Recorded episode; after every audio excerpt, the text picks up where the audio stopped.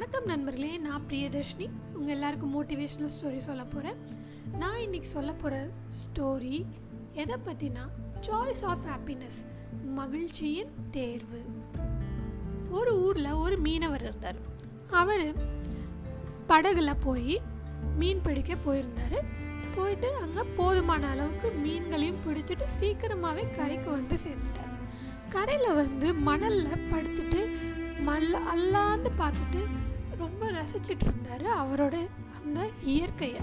அந்த கடல் அலைகள் வர்றதையும் மேலே வானத்தில் காக்காக்கள் பறக்கிறதையும் எல்லாத்தையும் பார்த்து ரொம்ப ரசிச்சுட்டு இருந்தார். அதை பார்த்துட்டு இருந்த ஒரு பணக்காரர் அந்த பக்கம் வாக்கிங் போயிருக்காரு. அதை பார்த்து அவன் அந்த ம மீனவர் படுத்துட்டு இருந்ததை பார்த்துட்டு இந்த இந்த மனுஷன் இந்த மீனவன் மீன் பிடிக்காமல் சோம்பேறித்தனமாக படுத்து கிடக்குறாரு அப்படின்னு நினச்சிட்டு அந்த மீனவர்கிட்ட போயிட்டு பேசுகிறார் என்னப்பா இன்னைக்கு மீனெல்லாம் பிடிச்சிட்டியா? அப்படின்னு கேட்குறாரு அதுக்கு அந்த மீனவரும் ஆமாங்கய்யா நான் போதுமான அளவுக்கு நான் இன்னைக்கு மீன்லாம் பிடிச்சிட்டேன். அப்படின்ட்டு. அதுக்கு அந்த பணக்காரர் சொல்கிறாரு ஏப்பா இன்னும் தான் நேரம் இருக்கே. நீ இன்னும் கூட நிறையா பிடிச்சிருக்கலாமே மீன். அப்படி இன்னும் நீ நிறையா மீன்கள் பிடிச்சிருந்தீன்னா உனக்கு நிறையா பணம் கிடச்சிருக்கும். நீ அந்த பணத்தை வச்சு உன் படகு வெறும் படகாக தான் இருக்குது நீ ஒரு மோட்ரு வாங்கி போட்டுக்கலாம். அப்புறம் அதை வச்சு இன்னும் நீ நிறையா மீன்கள் நிறையா இன்னும் உள்ளே போய் இன்னும் நிறையா மீன்களை பிடிக்க முடியும். அப்படி நீ பிடிச்சி அதை இன்னும் காசாக்குனீன்னா இன்னும் நீ ஒரு படகு தான் வச்சுருக்க. இன்னும் ரெண்டு படகு நீ வாங்கலாம். உன் வலைகள் மீன் வலைகள் எல்லாம் நல்ல வலைகளாக மாற்றிக்கலாம் இன்னும் நீ மேலும் மேலும் வளரலாம்ல. அப்படி அப்படின்ட்டு அந்த பணக்காரர் சொல்கிறாரு அதுக்கு அந்த மீனவர் கேட்குறாரு எதுக்கு நான் வளரணும்? எதுக்கு நான் அந்த மாதிரி பண்ணணும்? அப்படின்னு அந்த மீனவர் கேட்குறாரு அதுக்கு அந்த பணக்காரர் சொல்கிறாரு நீ மேலும் மேலும் வளர்ந்தீன்னா நல்ல காசு வரும் நல்ல பணக்காரனா என்ன மாதிரி என்ன மாதிரி நீயும் பணக்காரனா வாழலாம் ரொம்ப சந்தோஷமாக இருக்கலாம் அப்படின்னு சொல்கிறாரு சரி ஐயா பணக்காரனா நான் ஆயிடுறேன். அதுக்கப்புறம் என்ன பண்ணுறது ஐயா? எனக்கு தெரியல அப்படின்னு கேட்குறாரு அதுக்கு பணக்காரர் சொல்கிறார் நீ வந்து உனக்கு நல்ல வசதி வந்துடும் நீயும் ரொம்ப சந்தோஷமாக வாழலாம். அந்த பணத்தை வச்சு இன்னும் ரொம்ப சந்தோஷமாக நீ வாழலாம். அப்படின்னுட்டு அந்த பணக்காரர் சொல்கிறார் அதுக்கு அந்த மீனவர் சொல்கிறாரு ஐயா நான் இப்போ என்னப்பா எப்படி இருக்கேன் நீங்கள் நினைக்கிறீங்க?